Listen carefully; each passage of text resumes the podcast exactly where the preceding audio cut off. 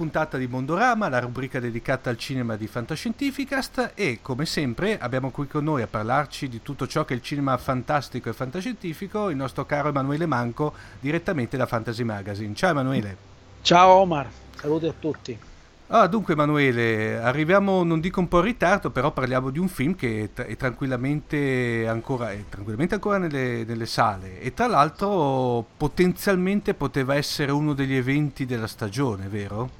Sì, era molto atteso Justice League, il, l'atteso film in cui confluivano alcune trame del DC Universe, in cui finalmente si vedeva la, il supergruppo per eccellenza della distinta concorrenza, mm. come viene chiamata dai, dai, diciamo, dai fan Marvel e da tutti coloro che la vedono appunto come la nemica, tra virgolette. Emanuele, come ti è sembrato? Perché è un film in effetti che almeno io dal, dal premesso che non l'ho visto, eh, per cui non, non, non, posso dare, come dire, supportati su un giudizio, per cui sai che bene o male mi fido ciecamente di quello che te mi dici.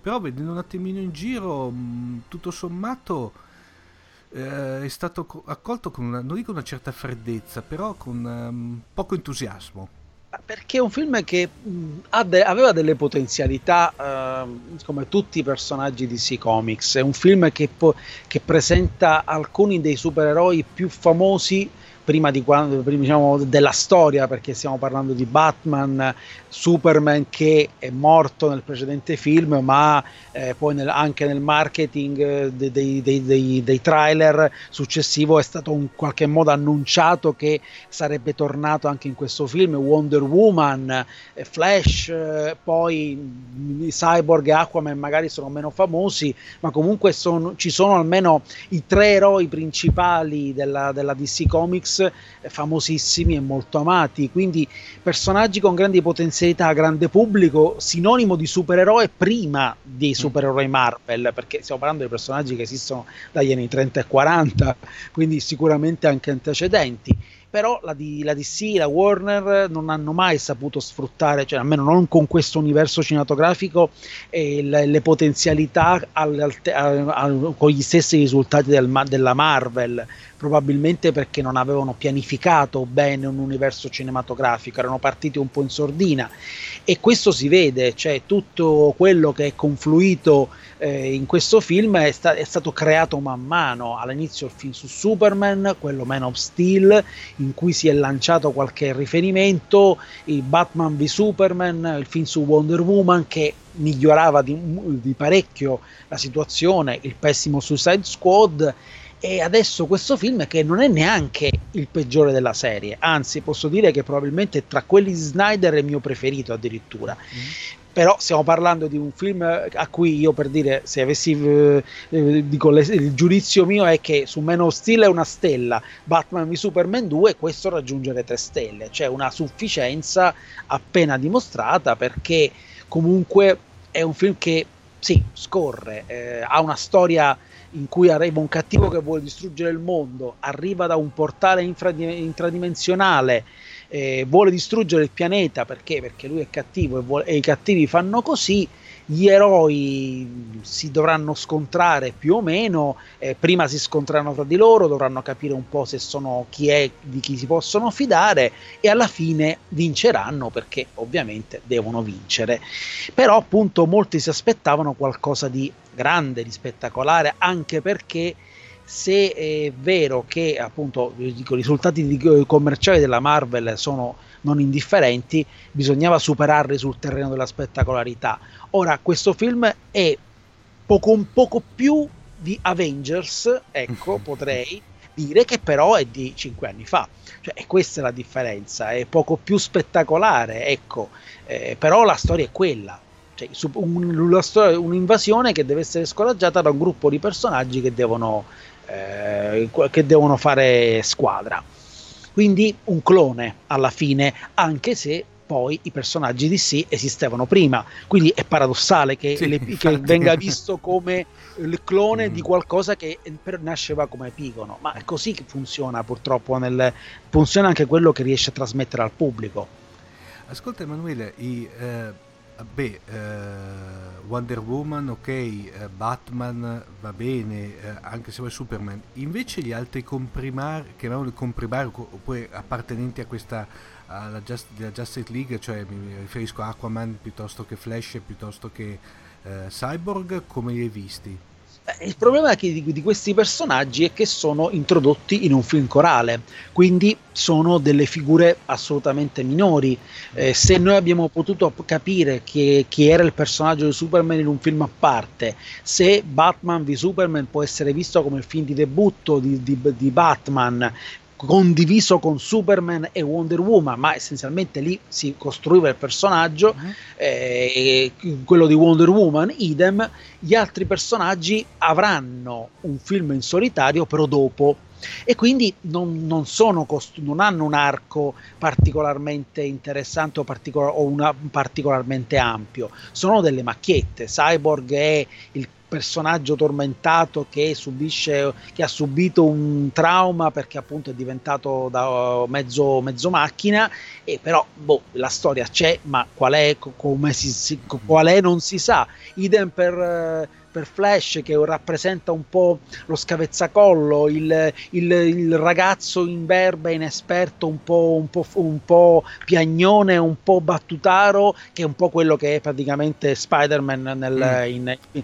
nell'ultimo film Civil War, e Aquaman che è il badass molto cattivo, molto figo, con i pettorali in evidenza, le signore saranno contentissime perché Jason Momoa sì. ha il fisico, però appunto anche lì, qual è la sua storia? Sì, c'è Atlantide più o meno sullo sfondo, c'è qualche cosa, e lo sapremo dopo, quindi il risultato è che sono figure che va bene che siano di contorno quando il film è corale, va bene che nessuno dei personaggi debba essere più approfondito dell'altro, è chiaro che resta il dubbio su, chi questi, su come questi personaggi si evolveranno fanno. Quindi probabilmente è il, essendo una costruzione diversa rispetto a quella della Marvel, in cui appunto prima abbiamo visto i singoli personaggi, li abbiamo conosciuti abbastanza bene in ogni singolo film e poi li abbiamo visti insieme, qui eh, la costruzione, alcuni personaggi saranno di contorno perché li vedremo di contorno, perché non avendoli conosciuti prima identificheremo i tre personaggi chiave come personaggi faro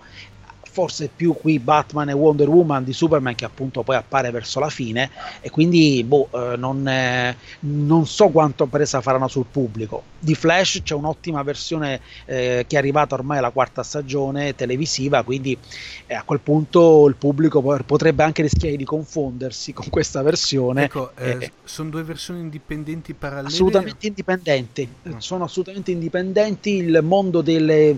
è un'altra cosa appunto che differenzia la costruzione cinematografica di Marvel e DC, mentre la Marvel ha fatto serie televisive strettamente collegate ai film, mm-hmm le serie Agents of Shield, Agent Carter, adesso la serie sul, sugli inumani, poi eh, le serie Marvel Netflix, sono comunque tutte ambientate nello stesso mondo. Le serie, le serie DC, quelle su, di Gotham, quella di Flash, la prossima Krypton e World of Tomorrow, sono tutte serie separate, sono ambientate in un loro universo interconnesso, anche Arrow è connessa in questo universo, ma non sono collegate ai film. Sono due mondi a parte per decisione del, eh, del, marketing di Warner che ha deciso così insomma di indirizzarsi a, a pubblici differenti. Eh, una scelta che secondo me poteva invece eh, che, ha pagato, che, che comunque più interessante poteva essere quella appunto della eh, anche quella della Marvel secondo me. Però hanno deciso così forse anche per distinguersi e questa è la loro, la loro filosofia la loro politica commerciale. Che a quanto pare però le sta dando anche torto, giusto Emanuele?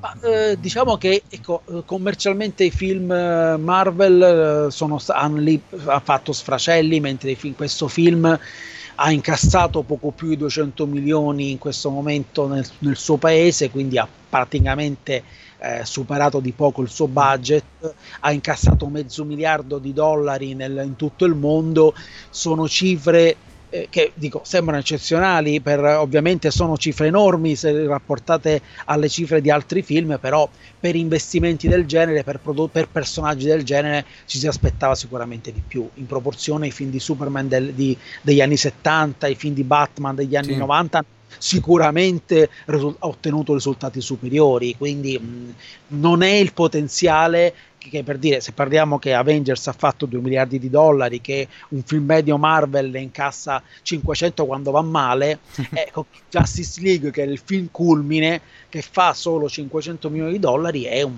mezzo insuccesso, non è sicuramente un successo commerciale da questo punto di vista. Per, per cui tutto sommato diciamo che... Eh potrebbe essere un buon film, però come dicevi te prima arriva con 5 anni di ritardo. Sì, e, insomma, poteva essere un buon... Se avessimo visto questo film qualche anno fa avremmo detto, vabbè, ci saremmo divertiti.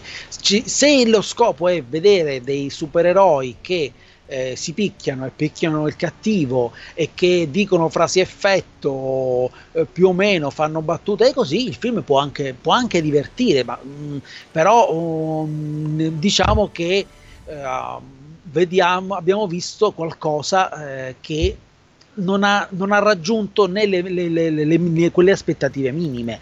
Per esempio, se eh, la Marvel aveva avuto senso uh, mandare come dire, in, in avanscoperta i Chitauri e tenere Thanos sullo sfondo per un grande film che sarà il prossimo anno, una volta che la DC aveva già eh, visto appunto che questa, qual era stata la politica Marvel, secondo me avrebbe dovuto lanciare subito il suo cavallo migliore, cioè mm. eh, Darkseid, che è il Thanos del Marvel Universe, del DC Universe, scusate, però addirittura, cioè vuoi dire, è il, anche lì antecedente, è un personaggio di Jack Kirby, dei New, Nuovi Dei, cioè è un personaggio della Madonna, scusandomi, quindi vuol dire, potenzialmente il, intrecciarsi con la saga del Nuovo Mondo probabilmente è lo scopo finale, però ripeto, a questo punto meglio, meglio giocare d'anticipo e, e giocarselo subito, visto che ormai ormai l'inizio lento era stato usato dalla, dalla Marvel. Diciamo che per assurdo, per cui Emanuele, eh, una, cioè, abbiamo la, la, DC che sostanzialmente ha, potrebbe attingere a un pantheon estremamente più variegato, più ra- non radicato, è sbagliato proprio il tempo, diciamo più variegato eh, più consolidato rispetto alla Marvel che però ha questo grosso limite che non riesce a carenze di marketing a questo punto. Sì, di creazione di creativi, anche mm. di creativi, cioè proprio di persone che sappiano fare film che abbiano una cifra stilistica secondo me eh, alla, a quell'altezza. La Marvel è stata produttivamente, eh, ha, ha, avuto un buon incontro di creativi, è, è impietoso fare il confronto su un film basandosi su quello che ha fatto la sua precedente concorrenza, quindi diciamo diciamo, però è questo perché alla fine la DC ha inseguito su quel terreno eh, però appunto in, con, non, non, muovendosi stessa, nella stessa maniera. Con, secondo me il film miglio, migliora nel, questo film Justice League migliora un po' il tono perché l'innesto di Josh Whedon evidentemente ha portato un po' di leggerezza, un po' di ecco, eh, perché appunto Snyder stato, ha, dovuto lasciare eh, la produzione nel momento in cui ha avuto una tragedia in famiglia, la figlia ventenne morta suicida e quindi eh, a quel punto eh, Whedon si è inserito ma il film non è firmato da Whedon e risulta co-scrittore della sceneggiatura, quindi ha scritto parti della sceneggiatura. Eh, per le leggi statunitensi un regista può firmare un film se supera una certa percentuale, che adesso non mi ricordo a memoria, evidentemente la maggior, la, questa percentuale, credo il 70%, ora mi viene in mente, è stata comunque ba- su, eh, raggiunta da, da, Snyder, quindi re, tutte le scene riscritte e rigirate da Guidon non superano quel 30% essenziale a, fa- a considerare un, un, come coautore, se non come autore, il, un regista. Quindi c'è come appunto c'è un tocco ma non è proprio mhm. diciamo la preponderante. Il film dura meno degli altri film di Snyder, è meno enfatico, sicuramente è più asciutto, dura solo due ore. E ah, che, solo due ore, Emanuele. Sì, ormai siamo abituati a film due ore e mezza, due ore e quaranta. No? Di- cos'è la director scat di, di Batman vs Superman? Cos'è? Eh, tre sì. ore abbondanti. Eh, sì, voglio dire, quindi stiamo parlando di eh, Snyder è un regista eh, ridondante, stucchevole in certi momenti barocco. Mm. qui, qui qui tutto questo viene attenuato, eh, però appunto non... Eh, vedo, eh, salvo uno spettacolo dignitoso che probabilmente avrà anche una buona vita nel mercato dell'home video. Io non, non, non, mi sono, non posso dire di essermi annoiato, però è qualcosa che tu dici, ok, è la solita storia che conosciamo, e abbiamo visto, abbiamo visto al cinema, abbiamo, chi ha letto i fumetti ha letto, ne, ne, ne, ha lette a bizzeffe, ecco, però qui stiamo confrontandoci con il mercato cinematografico.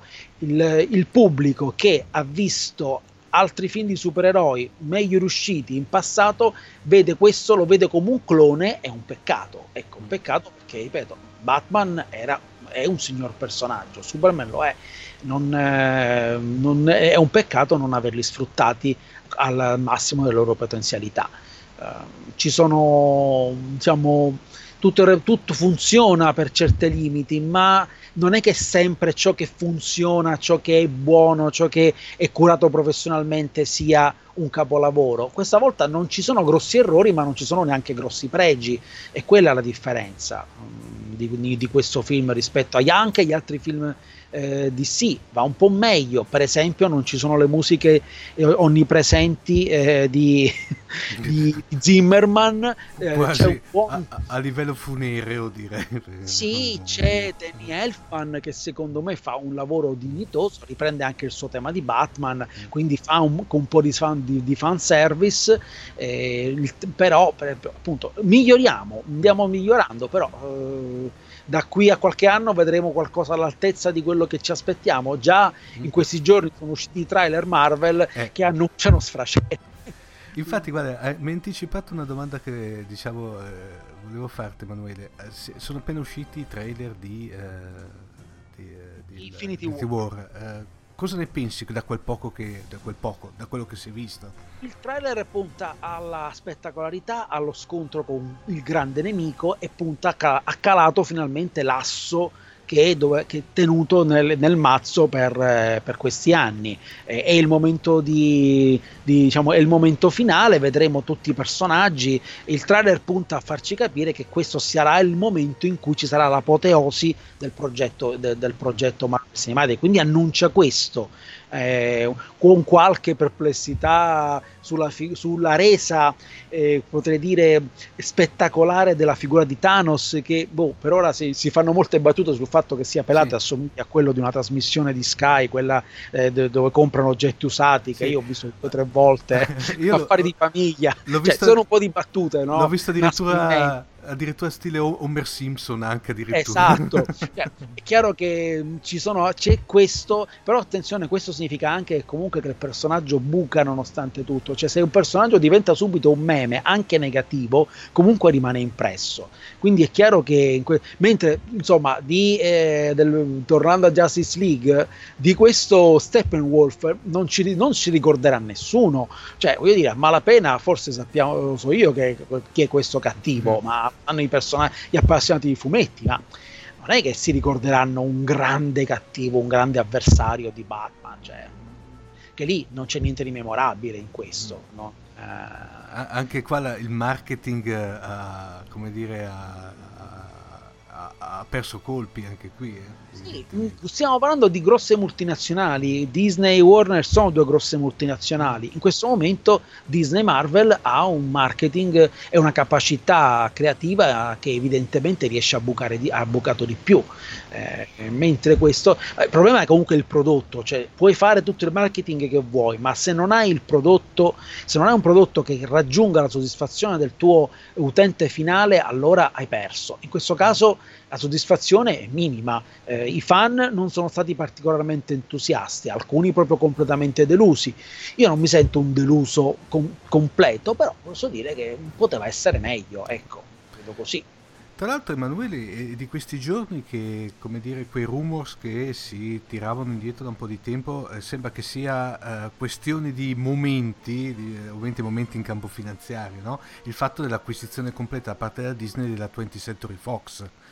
Sì, c'è questa possibilità. La, la, la, la, Disney punta al catalogo multimediale di Fox, punta ovviamente ai personaggi, quindi ai diritti sugli X-Men, quindi l'universo mutante, che potrebbe poi, e i Fantastici 4 che potrebbero quindi ritornare sotto la, la, la l'egida della, della, della, Marvel e quindi dare luogo a film prodotti da Marvel con integrazione del Marvel Cinematic Universe. La, diciamo che in questo affare la Marvel è solo uno dei la, i diritti sui mutanti sono veramente la ricaduta eh, finale, perché poi appunto quello che, quello che è interessante, quello che interessa a Disney è acquisire un catalogo storico di film, di classici, di, di prodotti eh, televisivi impressionante, perché il suo obiettivo è anche quello di creare, di sganciarsi negli Stati Uniti almeno e forse anche poi nel resto del mondo dalle partnership con le tv via cavo, le tv online tipo Netflix e creare un suo network eh, completamente avulso, una, un suo canale multimediale tut, con, con le, tutte le sue produzioni da adulti a bambini e con altre produzioni che riesca ad acquisire. Quindi aumentare il numero di contenuti, il numero di proprietà intellettuale a disposizione per eh, schiacciare come, come uno schiacciasassi tutti i concorrenti. In effetti, in effetti, sta diventando quello poi tutto sommato, perché sta acquisendo... Sì. Eh, consideriamo la fusione Disney Pixar, la fusione Disney Lucasfilm, l'acquisizione Lucasfilm, l'acquisizione della Marvel prima ancora. Eh e quindi sono tutte strategie da, da, da, da monopoli del, del, del, multimedia perché appunto più grande si è, più potenzialità di mercato ci sono, più mercati si possono esplorare, anche con l'ambizione poi di aggredire una, una volta e per tutte il mercato cinese, per esempio. Tra l'altro sentivo anche che eh, i rumors che c'era una volta che stiano addirittura proponendo alla Disney addirittura un remake eh, di, eh, di Black Hole del buco nero. Sì, è, man- è, chiaro che avendo una proprietà intellettuale all'epoca sfruttata malissimo perché il film effettivamente fu un insuccesso commerciale, quindi anche tutti i prodotti dell'epoca non vendettero chissà quanto, eh, c'è, eh, è una proprietà che hanno, quindi magari il tentativo di, di, di riutilizzarla può essere che ci sia, eh, Disney sta per esempio continuando imperterrita a uh, utilizzare, a rifare i suoi classici d'animazione in live action per creare nuove occasioni di produzione e di mercato. Eh, è sempre un, è una macchina enorme, quindi con tante divisioni, con tante potenzialità e tante, tanti professionisti all'opera.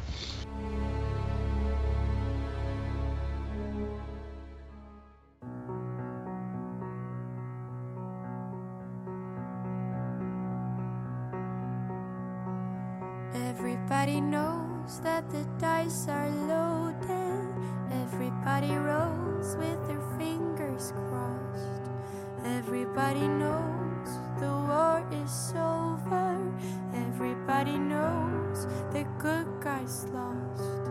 Everybody knows the fight was fixed. The poor stay poor,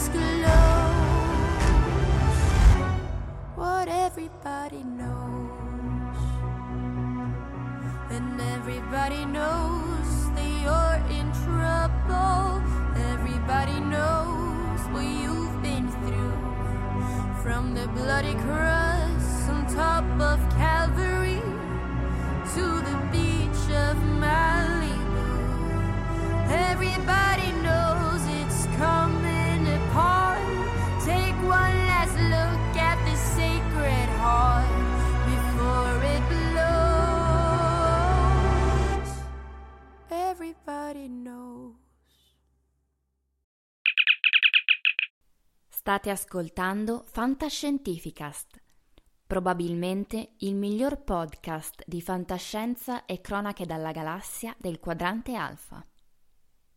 www.fantascientificast.it Email redazione chiocciolafantascientificast.it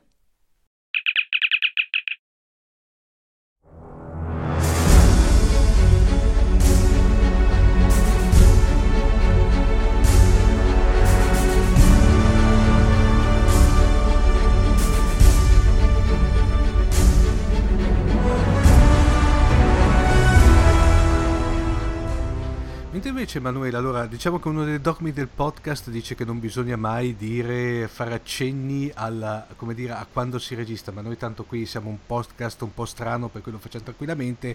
Oggi era, come dire, c'era la, la prima la scala. E invece settimana prossima c'è un'altra prima importante, vero Emanuele? Sì, il 13 arriva, due giorni prima degli Stati Uniti d'America, eh, Star Wars Gli Ultimi Jedi, è un altro film attesissimo perché appunto eh, la- la- le, le- le- aspettative sono enormi. Il film, l'episodio 7 è andato benissimo, è andato bene Rogue One. Questa storia continua eh, la saga della famiglia Skywalker, anzi è il momento centrale di questa nuova trilogia. Eh, ricordiamo che finora i migliori film della trilogia di Guerre Stellari sono, a detta di tutti i fan, proprio i secondi di ogni Sì. trilogia. Quindi eh, in questo momento c'è la volontà, il desiderio, la speranza da parte del dei fan che questo film sia un- il nuovo L'impero colpisce ancora, diciamo, che abbia le stesse potenzialità emotive, lo stesso impatto. E vedremo, i trailer lasciano trasparire un film spettacolare, intenso, sarà sicuramente drammatico, un film divertente, suppongo, che darà ai fan quello che vuole anche al grande pubblico, stiamo parlando di numeri impressionanti. Sì. Quindi l'attesa è enorme, tra l'altro l'attesa che non è affatto mitigata dal fatto che eh, già c'è un orizzonte addirittura oltre, perché eh, l'anno prossimo uscirà il film su Han Solo, diretto da Ron Howard dopo che i, i Chris, Chris, eh, Lord e i due registi precedenti, quelli di Lego The Movie, sono stati esaur- si sono ritirati perché in contrasto con la eh, Miller e Lord in contrasto con la Disney si sono ritirati.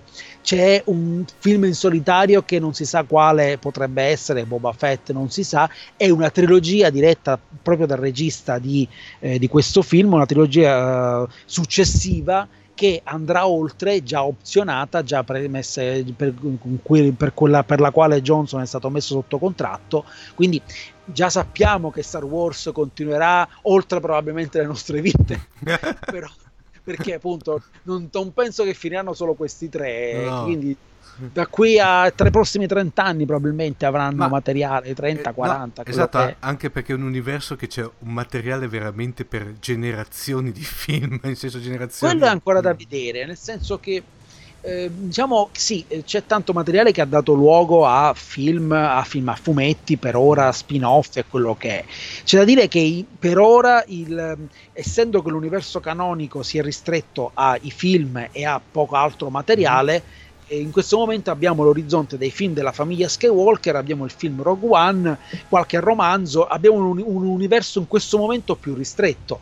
Le direzioni in cui vorranno andare saranno oltre e saranno tutte da capire perché appunto di materiale legend, cioè di quello che prima era universo espanso e che adesso non lo è più, ce n'è tantissimo a cui attingere. Quindi bisognerà capire da quale parte attingeranno, come man mano verranno fatte. Io per esempio a Lucca ho, ho incontrato Timothy Zanna, autore di, tre di più di, di tre romanzi, di, di- ben 12 romanzi ambientati in questo universo espanso, che è stato molto contento quando uno dei personaggi della, della sua prima trilogia, la trilogia di Tron, cioè il grande ammiraglio Tron, è stato reinserito nella serie Rebels, perché appunto non era detto, cioè non era chiaro quali personaggi sarebbero stati ripresi e quali no. E quindi eh, a questo punto è tutto da vedere sarà tutta una, una cosa da scoprire. Appunto, creerà, creerà molte aspettative, ma insomma sarà una cosa dei prossimi anni. Quindi per ora limitiamoci ad aspettare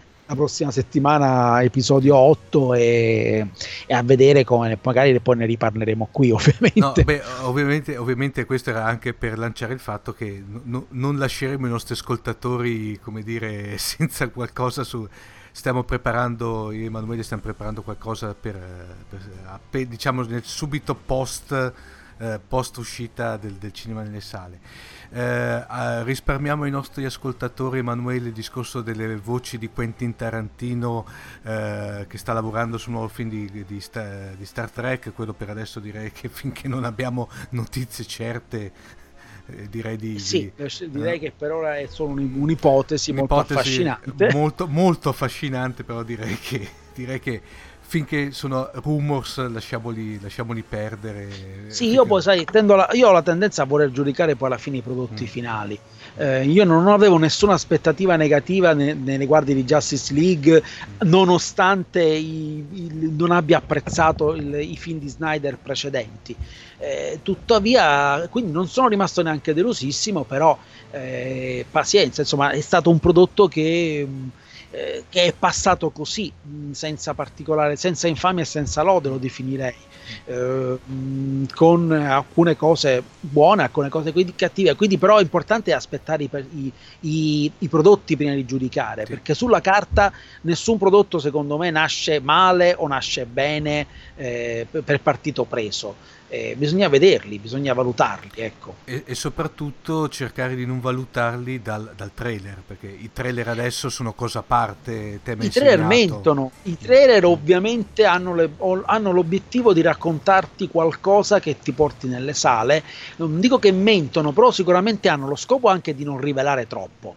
Ehm, quando qualcuno mi, per esempio, faceva, osservava che di alcuni film in passato, adesso questa cosa è diminuita molto. Io su Fantasy Magazine ricevo molte meno notizie di trailer di quante non ricevessi un tempo per alcuni film. Cioè, sì, ok, ci sono il trailer iniziale, il trailer di lancio, però mi ricordo ondate di trailer per alcuni film eh, Marvel in passato.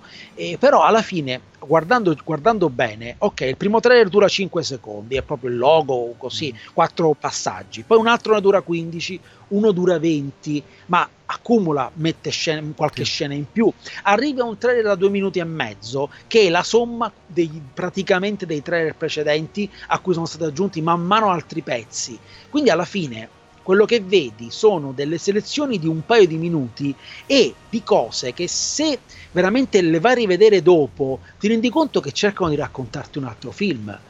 Non, eh, proprio, proprio con, eh, mettendo per esempio in contrapposizione scene che non sono consecutive, scene che non sono contrapposte, un personaggio che, continu- che, parla, che sembra parlare a un altro, ma in realtà non sta parlando all'altro. E sono due, dial- due pezzi di dialogo che insieme sembrano filare, ma che in realtà sono magari a due parti opposte del Se film. vuoi sono, sono, come dirti, delle, eh, altre versioni del film stesso, per assurdo. Sì, assolutamente. Sono minifilm che alla fine sono differenti. Mentre negli anni 80, 70, se andiamo a guardare i trailer degli anni, dei- di quegli anni, oh, c'erano trailer che ti raccontavano l'intero film. Sì, Cioè, non in, in- in non- sintesi, Sì. c'erano tre minuti in cui il film era dall'inizio alla fine, raccontato praticamente, quasi con qual- anche con qualche passaggio chiave, perché lo scopo era quello di proprio farti il sunto del film. Questa cosa, questa volta, adesso no, c'è un altro, mo- un altro modo di fare, quindi che possono anticipare o spoilerare cose, cose principali, no. Rivelazioni principali, mi spiace dirlo, ma, ma non mi spiace, dico, per quelli che odiano gli spoiler, ecco, state tranquilli, gli spoiler non ci sono. Cosa che vorrei dire, se non l'avete ancora visto Justice League, che altra cosa in cui la DC ha inseguito la Marvel, ci sono ben due scene, al- tra una a metà dei titoli di coda e un'altra alla fine, proprio alla fine, all'ultimo istante, dopo che si è spenta quasi la sa- eh, sono accese quasi le luci in sala, e anche lì eh, imita la, mo- la moda Marvel perché appunto ha funzionato, la Sono- gente sa che deve aspettare fino alla fine, almeno i fan più accaniti, e quindi anche la DC punta su questo artificio. Che poi guarda, eh, racconto, permettimi un aneddoto che è forte. Il fatto che poi adesso dei, diciamo delle scene post titoli di coda ormai sta contagiando in una maniera terrificante. Mi è, mi è capitato ultimamente di andare a vedere due film che non erano né di supereroi né niente, era un giallo. L'altro uno era la, la ragazza del lago, quello- quel giallo trailer tratto dal, dal libro di Carrisi. Sì. E, e, e uno tra l'altro era, aspetta, era l'altro invece che mi è capitato di vedere prima era la, la- la grande muraglia, quella sorta di fantasy con, con Matt Damon. Sì. Ehm, sai che Che hanno gen- due scene. No, no, non hanno due scene. La gente Ah. stava in fondo fino ai titoli di coda inoltrati perché Ah. era in attesa del- delle scene dopo i titoli di coda. E Ma era- questo è curioso. eh, no, erano tutta gente, diciamo, della nostra età, Emanuele, per cui bene o male non... Come, era, e tanto uno si è anche incavolato dicendo, ma come non c'è la scena... fe- eh, Guardi che, dire, guarda che non è che ha tanto senso in un film del genere Certo. qualcosa. Ormai si vede che ha lanciato questa mania dei titoli, diciamo, delle scene... Ha una moda ha lanciato sostanzialmente. Sì, aveva un senso, appunto, ha un senso per come sono strutturati questi film perché ti rimandano a film successivi, perché il loro scopo era essere un traino, eh, darti qualche indizio eh, per appunto eh, solleticare la tua attenzione per, eh, per i film futuri. Sicuramente, voglio dire, non ha molto senso appunto in un giallo in cui si scopre il colpevole, Sì. a meno che non vogliano darti qualche rivelazione. Poi in alcuni film ci sono delle scene divertenti, in alcuni film Disney Pixar ci sono Sì, delle scene è finali vero. Molto carine. I, i eh, blooper dei vari... eh, Esatto, no, ma anche per esempio nel, nel sequel di Monster Co. c'è la scena in cui c'è una tartar- una- una- un, um, una- un mostro a forma di, di, di- di- com- lumaca mhm. che arriva tipo alla fine del semestre Ah, in è ritardo. vero, è vero.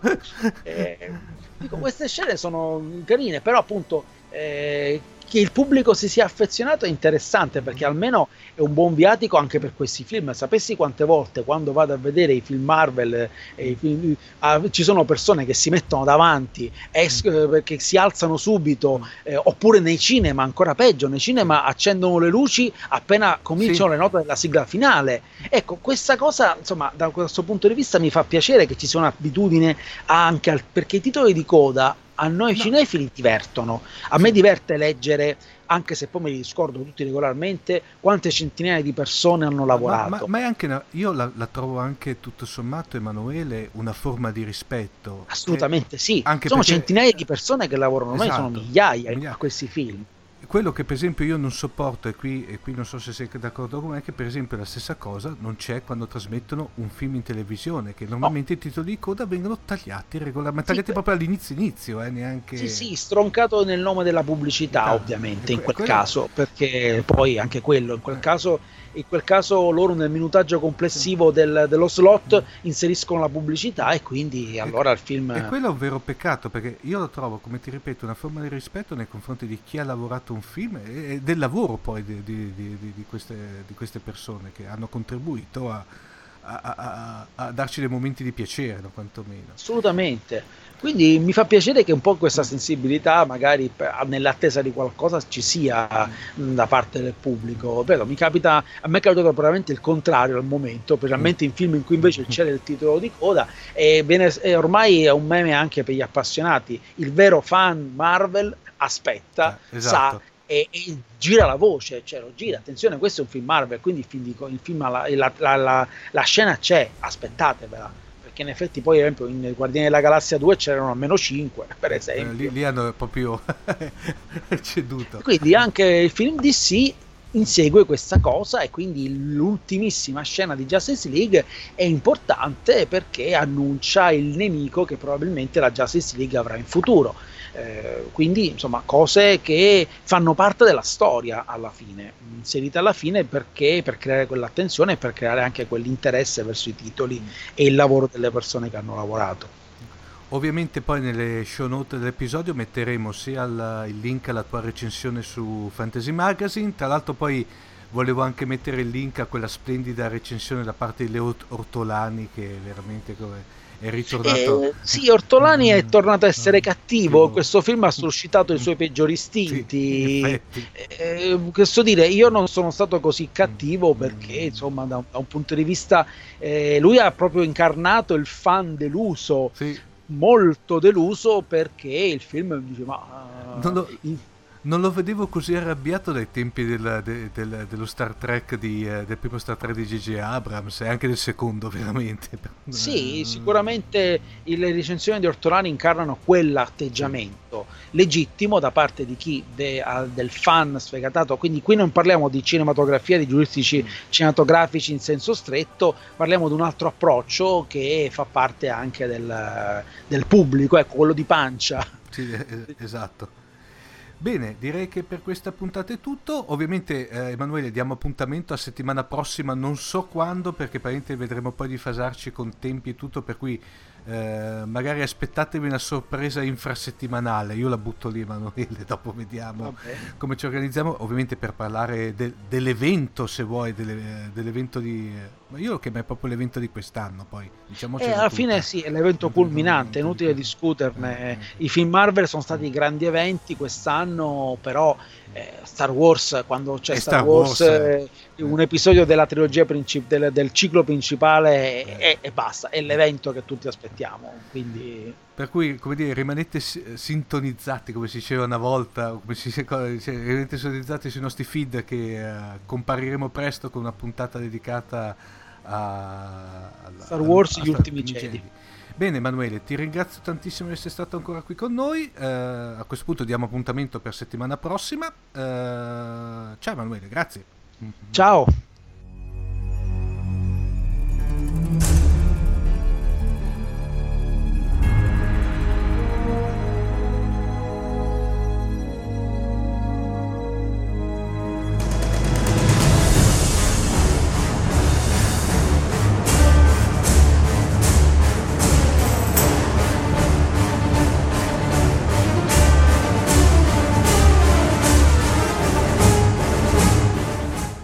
Avete ascoltato Fantascientificast, podcast di fantascienza e cronache dalla galassia. Da un'idea di Paolo Bianchi e Omar Serafini, con il contributo fondamentale e decisivo del Cylon Prof Massimo De Santo e la partecipazione straordinaria di Elisa Elena Carollo. www.fantascientificast.it Email redazione chiocciola fantascientificast.it Tutte le puntate sono disponibili sul nostro sito, su Apple iTunes e su Podbean all'indirizzo podcast.fantascientificast.it. Potete seguirci e interagire su Facebook alla pagina Fantascientificast e su Twitter sul profilo chiocciola Fantascicast.